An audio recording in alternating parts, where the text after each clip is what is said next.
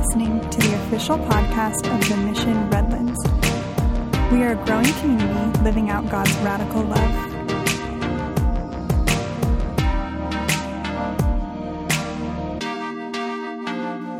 So there's a saying that I've adopted within the last few years uh, that I find increasingly true. uh, it, and in addition to that, I find myself recognizing its truth more and more in my personal life. And uh, this saying has had a very significant impact on the way I strive to uproot worry and anxiety in, in, in my life. And the saying goes like this it's very profound. Are you ready? Are you ready? Okay, okay. Just checking, make sure you're there. Okay? Um, the saying goes like this The thing is not the thing. The thing is not the thing, right? Write that down in your notes, right? Okay? The thing, it, it, it, isn't, isn't that so good? The thing is not the thing. I, I think it was Sigmund Freud who first said that, actually. He said it like, uh, the thing is not the thing. Now tell me about your mother. No, I'm just kidding.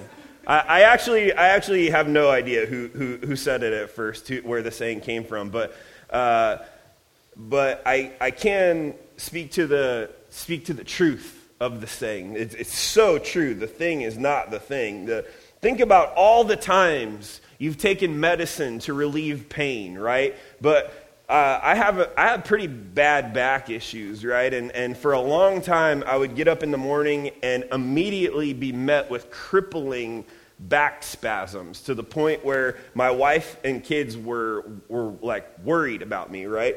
And, and, and I I could take ibuprofen all day long, right? I could take it all day long, but eventually that medicine was going to wear off, right? And, and, and, I would be left with pain again because uh, the, so finally, what ended up happening was one day my back and neck both locked up so bad that I couldn't turn to check the lane next to me while I was driving. Anybody ever been there? Like, yeah, right? Like, that's how bad it was. I, I couldn't even turn my head like this far.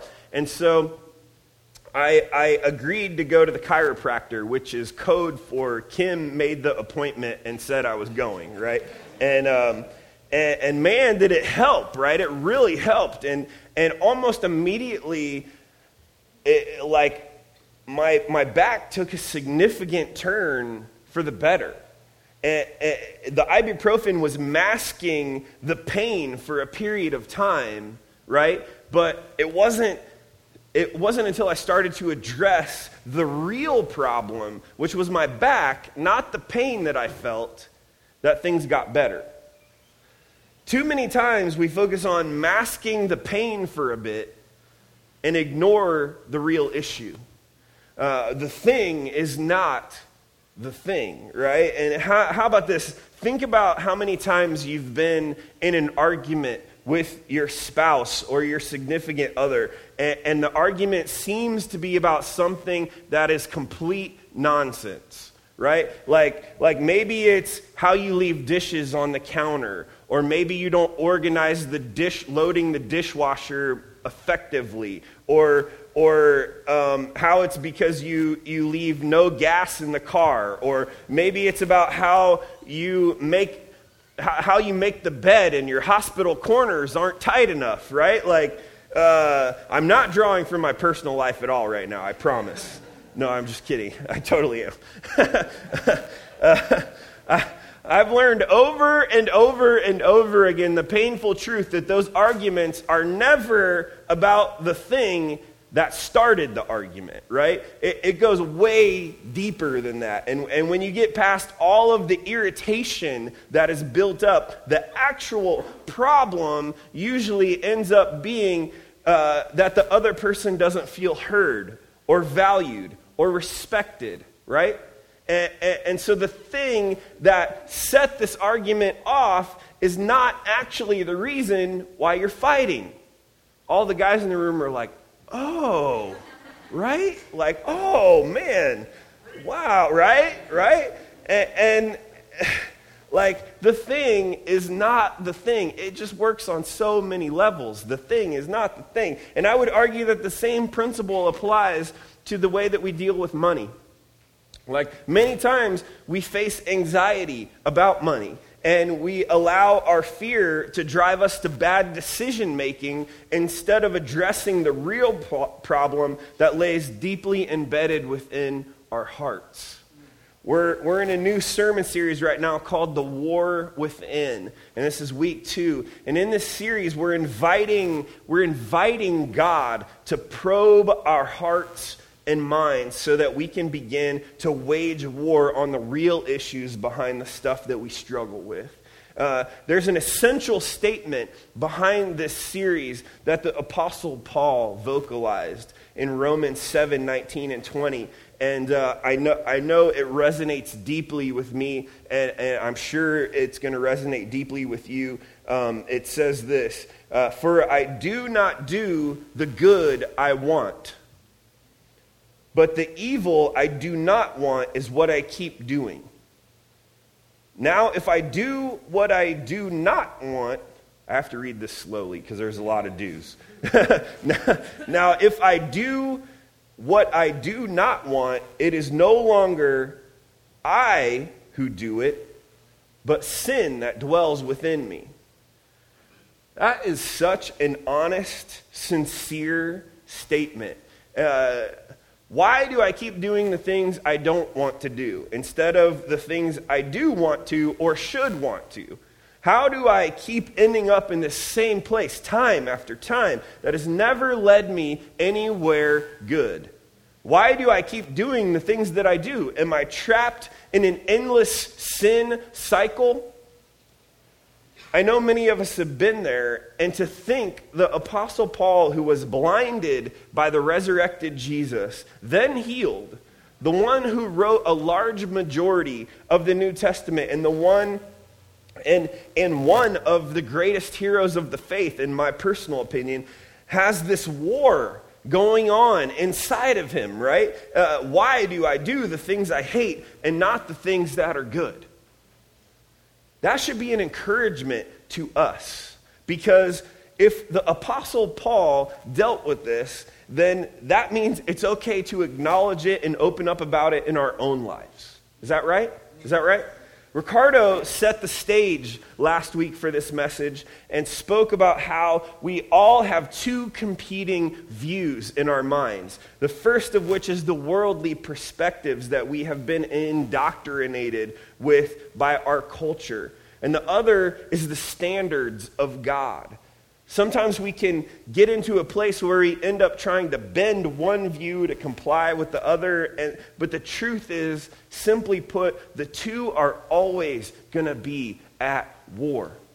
They're always going to be at war. And no amount of rationalizing can change that fact. Think about the war right now that is going on for your money.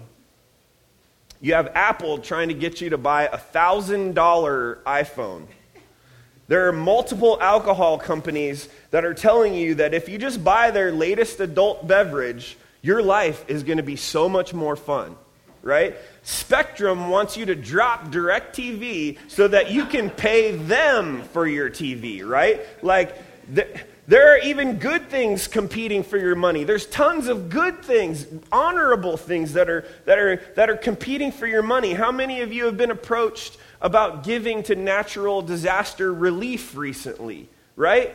I, I know you have because I did it. I asked you to give to, to natural disaster relief, right? Like I, the mission did it, right? And because we and I'm glad. That's something we should do. We need to take care of the needy. Like, we need to take care of our brothers and sisters in Houston, Florida, Puerto Rico, Mexico, all of the devastation that has happened recently. That's our job as Christians to take care of those in need. So I'm glad. I'm glad we did it. But, but here's the thing is that sometimes the stuff can pile up and we can begin to feel like, where does it end? Right? Where does it end? But like it, it, it, there's only so much I can do with my little paycheck, Jason. Like I, I, I, have I have a family to feed, right? Like anxiety about money can get to a place really quick where we either become paralyzed with fear or we just give up the fight and dive headlong into bad decision making. Believe me, I've been there, right? So I don't say that in a judgmental way. I speak directly from life experience. Like, uh, Jesus actually spent a ton of time on his earth talking about how to posture our minds and hearts towards money. It, it may shock you to know that out of the 38 parables Jesus told, 16 of them have to do with money and possessions. 16 of the 38 have to do with money and possessions. A staggering one out of 10 of the verses in the Gospels deal directly with money. One out of 10 in the Gospels. The Bible offers 500 verses on prayer, less than 500 verses on faith, but more than 2,000 verses on money and possessions. So obviously, money and possessions are important, right? They're important. And, and maybe Jesus talked about it so much because he knew that it would be a, a consistent stumbling block for us, that there is. The, and there's proof to that, actually. A survey released by a company called Experian, and it, the survey was released in January uh, of this year, states that of the, of the people surveyed, Many, uh, oh, say, uh, let me start that sentence over again. uh, in January 2017, the survey stated that of the people surveyed, money played a role in 59% of their divorces. 59%. So if Jesus talked a lot about it, and there's proof that it's killing marriages, the church should probably be in that conversation. The church should probably be talking about it. And so Jesus' take on money is pretty cut and dry. He takes a very straightforward approach to it. In Matthew 6, in, in the chapter of Matthew 6, is where we're going to spend most of our time today. So if you want to turn there, Matthew chapter 6, um, he says, No one, this is Jesus talking, um, no one can serve two masters. For either he will hate the one and love the other or he will be devoted to the one and despise the other. You cannot serve God and money. Now, I love um, Bob Dylan. Uh, hence why my oldest son is named Dylan, right? And, and, the year I was born, he released a song about this verse called "Serve Somebody." Anybody ever heard it? I knew Jeff. I count Jeff in for sure. Um, uh, some of the lyrics of that song go like this. So, so it goes like this. Uh, I'm not going to sing it. I'm just going to I'm just going to spin it. No, no, no. Uh, you may be an ambassador to England or France. You may like to gamble. You may like to dance. You may be the heavyweight champion of the world. You, you may be a socialite with a long string of pearls. But you're going to have to serve somebody, right? Indeed, you're going to have to serve somebody. It may be the devil or it may be the Lord, but you're going to have to serve somebody. That's, that's my best Dylan impression, sorry. Um, I, I, mean, so it, it's so true. You, you, it may be the devil or it may be the Lord, but you're going to have to serve somebody. And, and, and apparently, Jesus and Bob Dylan both knew it, right? Like,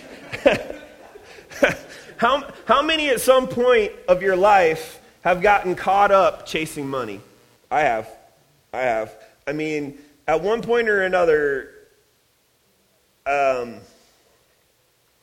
you know, it, it could have been a, a, nicer car that, you know, we wanted. Uh, and once we jumped through all the hoops to get it, right, we found ourselves chasing money to keep up with the payments, right? Um, I, I think a lot of times greed doesn't quite look just exclusively like Scrooge McDuck swimming in his vault of gold, like in DuckTales, right? Like, I don't think it exclusively looks like that. Uh, it looks like anybody know what I'm talking about? DuckTales? Okay, good, good, good. All right. Uh, uh, uh, it looks like possessions that we can't really afford but are lusting after. And, and, some may have gone to undesirable lengths to make those purchases happen, like getting a really high interest rate credit card or, or taking on a second or third job. And for the Christian, the thing that is so hard to keep in mind about the stuff we want is that it's all temporary. It's all temporary. The happiness our possessions bring us here on earth is momentary compared to the everlasting joy we will experience in eternity. Like, so this iPad, I use it a lot. It's one of my main ministry tools. It's pretty awesome. I like it, you know. Um, but it's fleeting. It's fleeting. And not just because Apple says it's already outdated, right? But because it's temporary, right? Jesus put it this way in Matthew 6 19 through 21 Do not store up for yourselves treasures in, on, on earth where moths and vermin destroy, and where thieves break in and steal, but store up for yourselves treasures in heaven where moths and vermin do not destroy, and where thieves do not break in and steal. For, now this is key, for where your treasure is, there your heart will be also. Jesus is saying, keep in mind that all this earthly stuff is going to be gone one day. It's going to be gone. Whether thieves break in and steal it, or for whatever reason it just becomes destroyed and unusable, no matter what it is, it's going to be gone one day. Jesus is saying that if these things are what we treasure, maybe not today, maybe not tomorrow, but one day we're going to be sorely disappointed. Sorely disappointed because what you treasure tells loads and loads about where your heart is. You, you, you, might, you might think you have a shopping issue, or you might think you have a self control issue, or a living beyond your means issue. I would venture to say that it goes deeper than that. Because Jesus is telling us that what we treasure speaks about our hearts. We don't have a self control issue, we have a heart issue. The thing is not the thing. Say it with me. The thing is not the thing, right?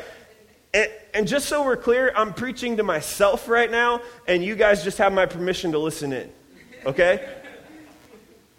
I think a lot of times the hard issue comes down to trust in God to provide us with what we need. Notice I said need and not want. He gives us what we want a lot of times too because he's a good father. He's generous and he loves to give his children good gifts. But frankly, sometimes we get our needs and our wants confused.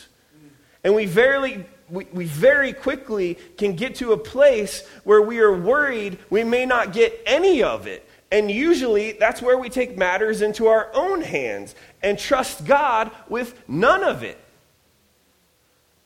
And all the while, Jesus is saying in Matthew 6 31 through 33, 31 through 33, therefore, do not be anxious, saying, What shall we eat, or what shall we drink, or what shall we wear? For the Gentiles seek after all these things, and your heavenly Father knows that you need them all. But seek first the kingdom of God and his righteousness, and all these things will be added to you. Seek first the kingdom of God and his righteousness. In a day and age where we don't like anyone telling us what to do with our money, that is a bold statement, my friend. But it's not just a statement, it's a promise. It's a promise that if we decide that first and foremost, first, we're going to live a kingdom minded lifestyle and invest our time, money, and energy into what God, God deems righteous, He will take care of our every need. It's that seek first part that is difficult for us, I feel like, that seek first part. It's a lot easier to seek after God when we have reached the point of feeling anxious and worried about our needs. It's a lot easier to seek God then, and I'm not shaming that in any way, but this scripture calls us to seek first, right? So, how do we make the shift to seeking first the kingdom of God? How do we begin to let go of the anxiousness we feel towards things and money? How do we begin to loosen the death grip that the desire for earthly treasures has on our heart? How do we begin to address not just the behavioral surface issue, but the deeper sin issue in our heart? How do we begin the process of rejecting the pressure that the world puts on us? Ricardo said it last week, and I'm going to say it again this week by renewing our mind renewing our mind. Romans 12, 2. If you have a Bible or an iDevice or whatever, you just want to like underline that bad boy. Like um, Romans 12, 2. Do not be conformed to this world, but be transformed by the renewing of your mind, that by testing you may discern what is the will of God, what is good and acceptable and perfect. Like I said, if you have a Bible, underline that. If you don't have a Bible, we have Bibles to give you, and you can underline it after service. But come, come see me. We will get you a Bible. Um, I'm sure many of you have heard the scripture a hundred times, but but what are some practical ways we, we can renew our minds when it comes to possessions, money, our needs, and our wants. How do we renew our minds when temptation rears its ugly head? And it always does, right? There are three very practical ways that we can do this, I think. And the first one is renew your mind in God's Word. Renew your mind in God's Word. This may seem like a no brainer to some of you, but I believe where others of us go wrong is in our preparation for temptation. That's where a lot of times it goes wrong is we're not prepared for temptation. When temptation strikes, you don't have time to fumble around looking through the Bible for a random scripture that helps with your current circumstance.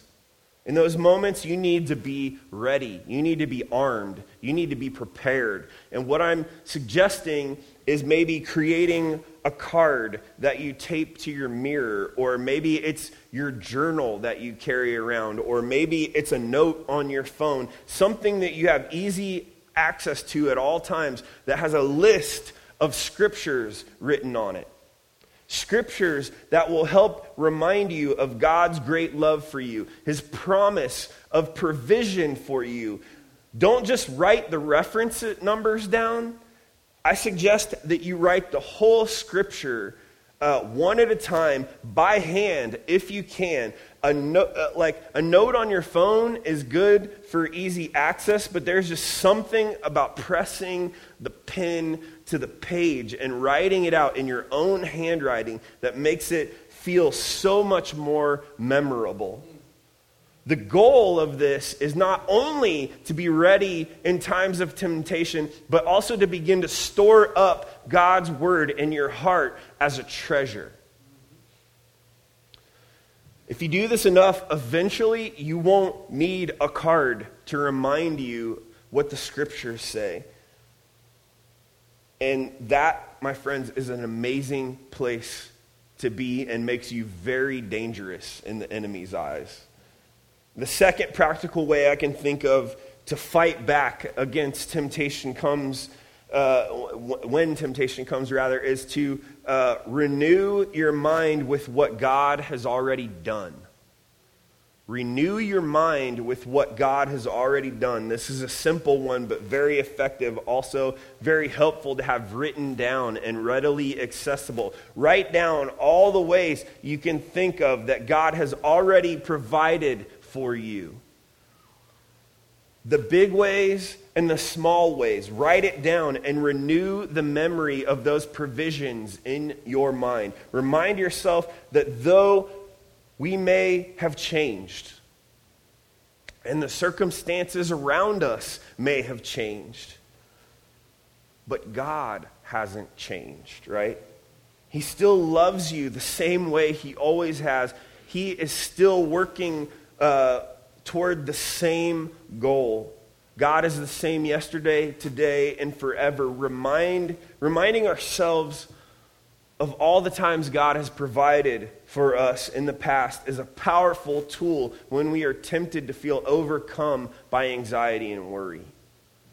And the third and final practical way, as the, as the worship team comes, uh, the third and final practical way to resist falling into sin because of temptation is to renew your mind in prayer. Amen. Renew your mind in prayer.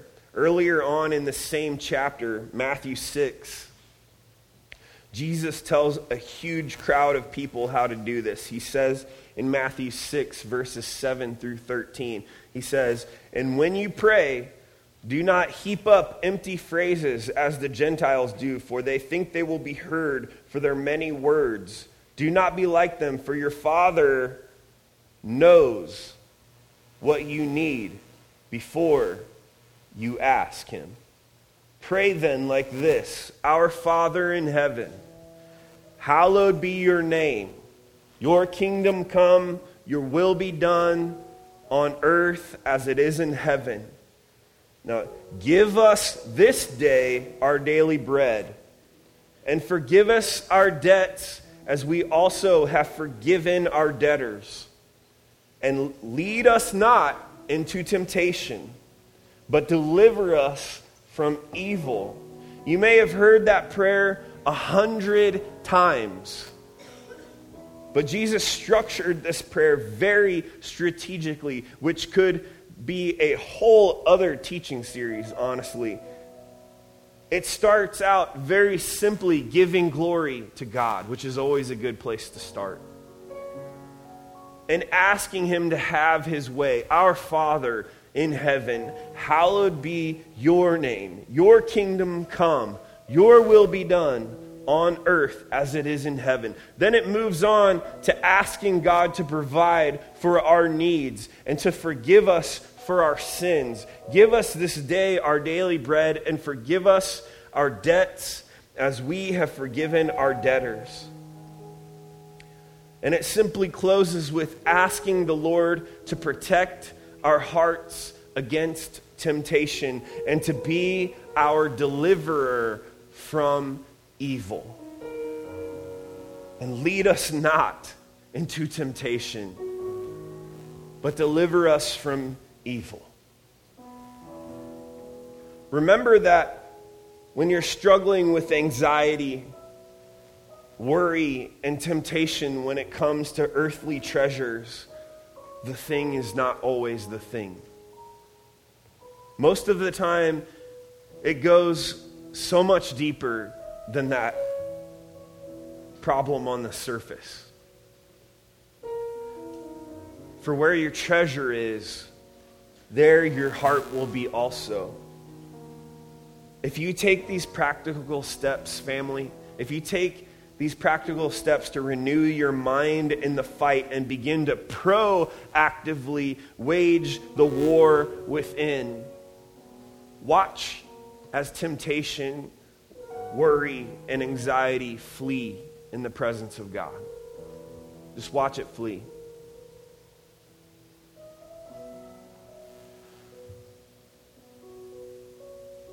So I'm going to pray now. And I'm going to, in a moment, I'm going to invite the ushers forward. But after we sing this next song and we close out our service, there's going to be prayer partners up here that we want to invite you to participate with. If you have a prayer this message struck a chord with you in some way, we want to invite you to pray about that. If you want to pray about something completely different, we want to pray with you about that. We would love to pray with you. So don't miss out on an opportunity to partner with someone in prayer and don't go into the fight alone. We're family here. And I heard someone say, I think it was a soldier, we got your six. All right? Let's pray.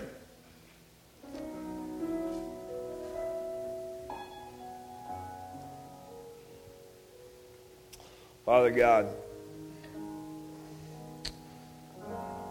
we invite you to allow this message that you've given us today, Lord, to simmer in our hearts, God. We invite you to bring to the surface the real problems that we're dealing with.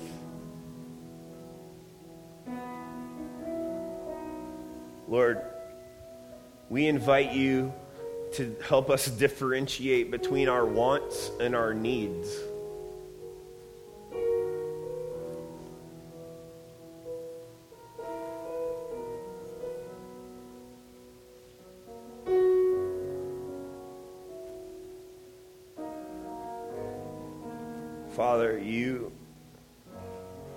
Promises are as true today as when you first spoke them.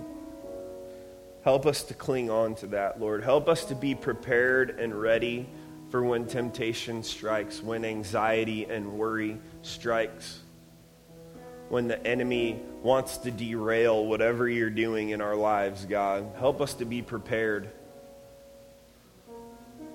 Help us to be able to resist and reject what the culture around us is, is trying to sell us, Lord. Help us to see it for what it is. Father, we know that you are capable of the impossible. We believe it. And so, Father, we ask you to do what we've deemed impossible in our lives. Help us, Lord. Help us to help each other, Lord. We love you. We thank you in Jesus' name. And as the ushers come forward, we, uh, we lift up our offering, God. Lord, take it and bless it and send it out to serve your kingdom and your purposes in our city and in the nations, Lord. Lord, in our neighbors and worldwide, God. Build your church, Lord. We ask this in Jesus' name. Amen.